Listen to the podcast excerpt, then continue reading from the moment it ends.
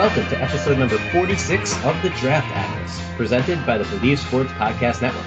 Do you believe? I'm Chris Tripodi of DraftAnalyst.com, and with me, as always, is Tony Pauline with the final day of on-field workouts at Lucas Oil Stadium in Indianapolis now complete. We're a bit late on news tonight, but we do have a quick show for you to tie up the loose ends with the defensive back workouts. Tony, another combine in the books. How you feeling? Tired, as I usually do at the end of each combine. I mean, the combine is working all day and then working all night. And you work all night by going to places like the JW Marriott, Prime, and all these other places to try and get some information and get what the buzz is. So it's really nonstop go, almost as bad as the Senior Bowl, but uh, a lot of work and we got a lot. We've had a lot of information. I'm sure we'll have more as the week progresses. All right, not a ton of buzz, as I said before, with everything wrapping up. People are filing out of Lucas Oil Stadium, heading home, whether it's tonight or tomorrow. But we do have one update on a report we brought together on Saturday regarding Florida edge rusher Jachai Polite. We stated that teams had him ranked as the number two edge rusher in the draft behind Josh Allen. Obviously, that comes with the caveat that Nick Bosa isn't solely an edge rusher. We also noted that the Green Bay Packers would have interest in Polite with their first of two first round picks at number 12 overall. That may not be the case anymore, though. Can you tell us why, Tony? Well, obviously, the word is out there. His interviews went poorly. And then he basically, during his media session at the combine, just pointed fingers and, and accused different teams. I've learned that coming into the process, there were some character uh, red flags, on Polite. I'm told that there may be a couple of issues uh, with him. They tried to prepare him. Hopefully, he can get it back together. I mean, he'll have the pro day. I'm sure he'll speak to the teams that he had the issues with, that he had the poor interviews. But right now, it's not good. I still think he's going to be a first round pick because he can rush, rush the passer, he can get up the field, but he's got to really pull it together on pro day. He's got to have a good workout, and then he's got to interview well. There's still time for him, but I'm not hearing good things. After that report, we'll get right into the defensive back workouts from Monday at the Combine. Unsurprisingly, the D backs include several of the best 40 times of the draft. Kind of comes with the territory when you're working with the smallest players on the field. There were also some impressive agility numbers as well. We actually pegged several of the top performers during our preview on Sunday show as well. Tony, who impressed you among the DBs? Yeah, we did. We were right on the money with a lot of these guys. I mean, first of all, Juan Thornhill, who we spoke about last night. I said he was going to knock it out of the park, and he did. 4.42 seconds in the 40. Now, that may not seem like a really blazing time, but the fact is, scouts estimated he was going to be a high 4 5 guy. So he was almost two tenths faster than what scouts predicted. 44 inches in the vertical jump, 141 inches, which works out to uh, 11 feet 9 inches in the broad. The fact is, this is we know that Thornhill's a good player. We know he's got the instincts. There was questions about his speed and athleticism. I think those have definitely been answered definitely helped the stock uh, at the combine. The next guy who I, I thought really had a good uh, combine and really improved the stock, stock would be Darnell Savage, another guy that we spoke about. Savage's numbers were better in Thornhill's in the 40, 4.36 seconds. His vertical jump was 39 and a half inches. His broad jump was 10 feet 6 inches. Solid three cone at 7.03. Solid short shuttle at 4.14. I had been hearing all along in the lead up to the combine if he had a good workout, he would jump into the second day. He absolutely did. Underclassman David Long also performed very well during his workout.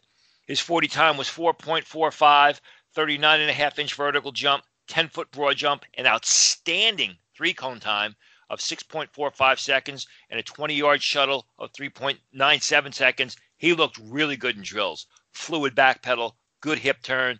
I mean, a guy who really seemed to put it all together. Byron Murphy of Washington was a little bit disappointing with his 40 time, only ran a 4.55, but he was 14 pounds heavier at the combine at 190 pounds than his playing weight. He was more of a 177 to 180 pound guy.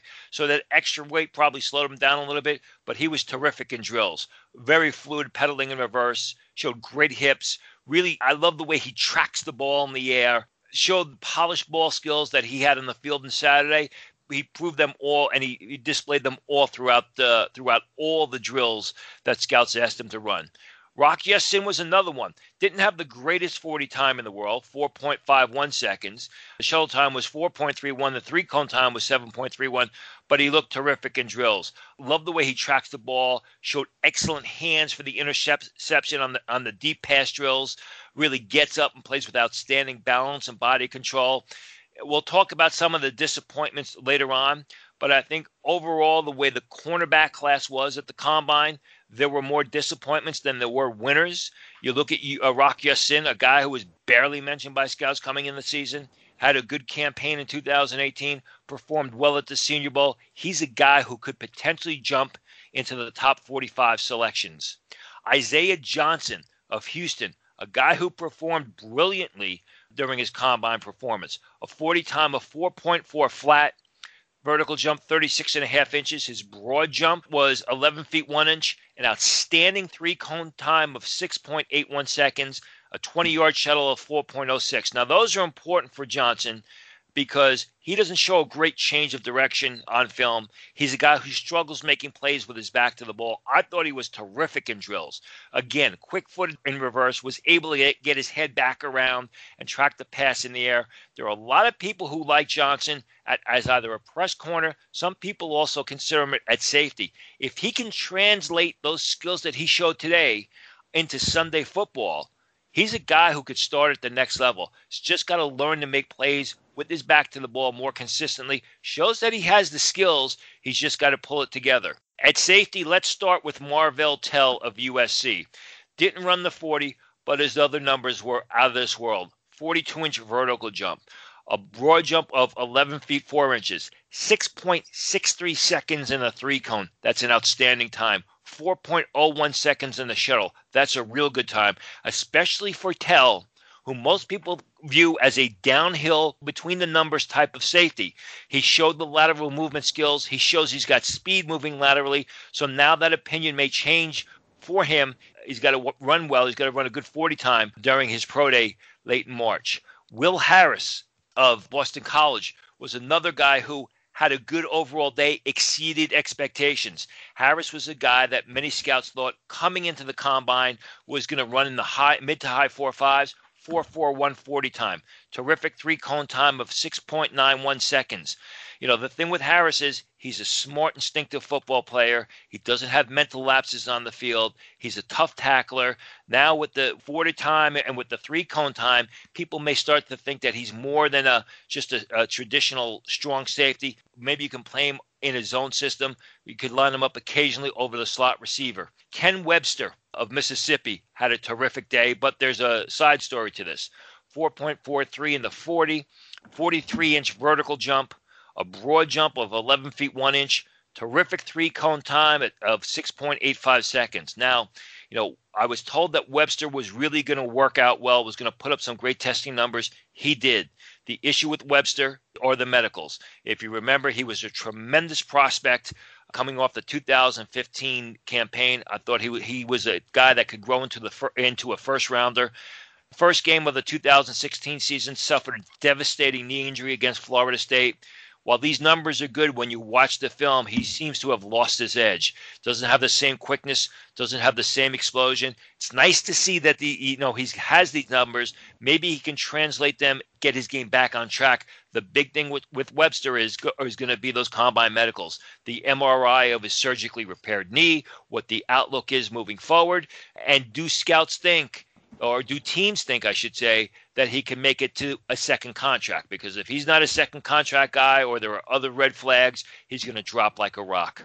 And we say all the time, and it bears repeating here again you could work out as well as you want, but in the end, the medicals and the interviews take precedence. Look at what is happening with Jachai Polite. He's going to fall a little bit. Again, maybe not out of the first round, like you said, but a guy who didn't interview well, so he's going to drop Ken Webster, a guy, if his medicals don't check out, nobody's going to care what he ran in the workouts. Might help him a little bit on the third day, but in the end, teams want longevity out of their high picks, and if you're unable to give it to them, whether it's character related, whether it's injury related, whatever it is, you're going to struggle and you're going to drop a bit in the draft. Absolutely, and, and especially at a, at a position like cornerback, where you know there is a lot of pounding on the knees, that stop and start explosion, that stop that uh, change of direction.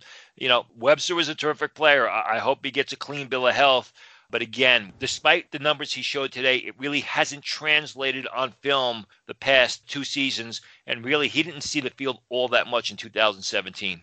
Now, we went over the winners, obviously. Not every corner and safety ran as fast as they would have liked or performed as well as a whole as expected. One player in particular who struggled, a guy we've talked about a lot on this podcast since the beginning, was Fresno State safety Mike Bell. Couldn't even crack 4.8 in the 40 yard dash. Also performed poorly in the bench press, vertical jump, and the agility drills. How disappointed were you in Bell, Tony? And who else didn't hit the marks you were expecting them to? It was basically every almost everybody from uh, Fresno State who was at the combine because receiver KeeSean Johnson, a guy who I was really high on, did not have a good combine. I mean, 4.83, you just can't draft a guy like that. He's going to have to come back at his pro day and run in the four fives.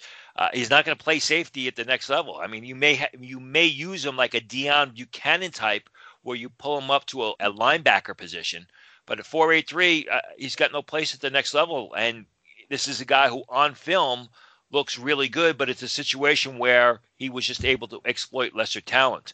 You know, yesterday I spoke about DeAndre Baker and how I was not hearing good things about him. I didn't think he was going to do all that well.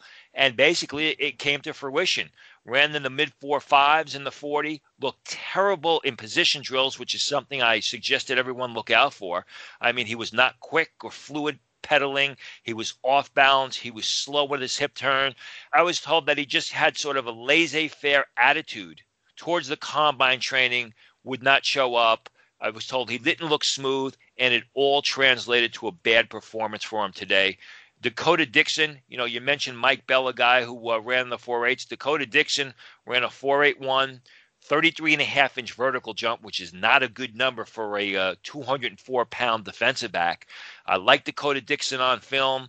Didn't do a bad job at the Shrine game. Had his moments, but again, you know, with numbers like this, you're not going to be able to select a guy like that, and he's going to fall out of the draft. Blace Brown of uh, Troy, another one, ran 4.75 today in the 40. Didn't do the uh, vertical jump. 7.33 in the three cone. 4.22 in the 20 yard shuttle. Brown was a guy who really didn't start on a consistent basis last year at Troy State, or Troy as it's now known. What makes this case so interesting is before the season began, Blace Brown was graded as one of the top three senior cornerbacks by scouts who thought he could be a top 45 selection. A few months later, he's not even going to get drafted with numbers like that, as well as com- uh, combined with the, his play on the field in 2018. Now, just to kind of go back to one guy you mentioned, DeAndre Baker out of Georgia. Obviously, he's a guy you haven't been as high on through the process. Thought he might have some struggles today, but I also hear he didn't do so well in the interviews. Have you heard anything like that about Baker outside of the workouts? I have not heard about that, but then again, I've not asked about that. So it, it's quite possibly true. Uh, it wouldn't surprise me again because of, uh, and I mentioned this a couple of times, mentioned this last night. You know, I was not getting good feedback on him from the combine training, and that's basically going to trans over. Really didn't take it like he was approaching the job interview of his life, which is what the combine is. And so it, it, it doesn't surprise me. And again, I never had DeAndre Baker at any point in the process or in my rankings or my mock drafts. I never had DeAndre Baker graded as a potential first round pick. Let's forget about what happened today. The fact is, is, and i will say this ad nauseum, he cannot make plays with his back to the ball. He's a guy who plays tough physical football and he strips the ball away from the receivers he's covering, but he does too much face guarding. And when he does transition back to look for the ball, he loses a half step. In fact, I said this when I did the uh, podcast at NewYorkGiants.com on Friday when they asked me specifically about Baker. And I think that what we saw today was just a continuation of what I felt and what I, I've been hearing. Before we wrap up here, we have the winners out of the way, we have the losers out of the way. There are still a couple other players who had notable performances for other reasons. Tony, who am I talking about? Well, first of all, is Joejuan Williams of Vanderbilt, a guy who over the summer I graded as a potential second, third round pick, but I said about Joejuan Williams, his deep speed concerns me. And he ran a 4.64 today. I spoke with uh, some of his team on Thursday night. They were hoping he was going to get into the four fives. Didn't happen. The thing with Williams is he's a terrific player. He's a physical safety. He's got outstanding size, uh, slightly under six foot four, 211 pounds. And as I said in my write up about Williams last summer, I think he's a guy that if you're afraid of his speed, you can push him inside to safety. Want to see what he's going to run in the three cone and the shuttle during his pro day. For him to be used at cornerback, he's really got to get that 40 time down. And that's all for the 46th episode of The Draft Analysts, presented by the Believe Sports Podcast Network. Do you believe? If you're enjoying the show, please subscribe on iTunes, Stitcher, Google Play, or any of the big podcast platforms and leave us a rating and a review. And feel free to ask us questions on Twitter that we'd be happy to answer on the show. You can find us at Chris Tripodi, at Tony Pauline, at Draft Analyst One, and at Believe Podcasts. With the combine now in the rearview mirror, we'll be back on our normal schedule Wednesday with a more comprehensive wrap up of the event as a whole. But until then, head over to draftanalyst.com for all the latest as always. And for Tony Pauline, this is Chris Tripodi. Thanks for joining us.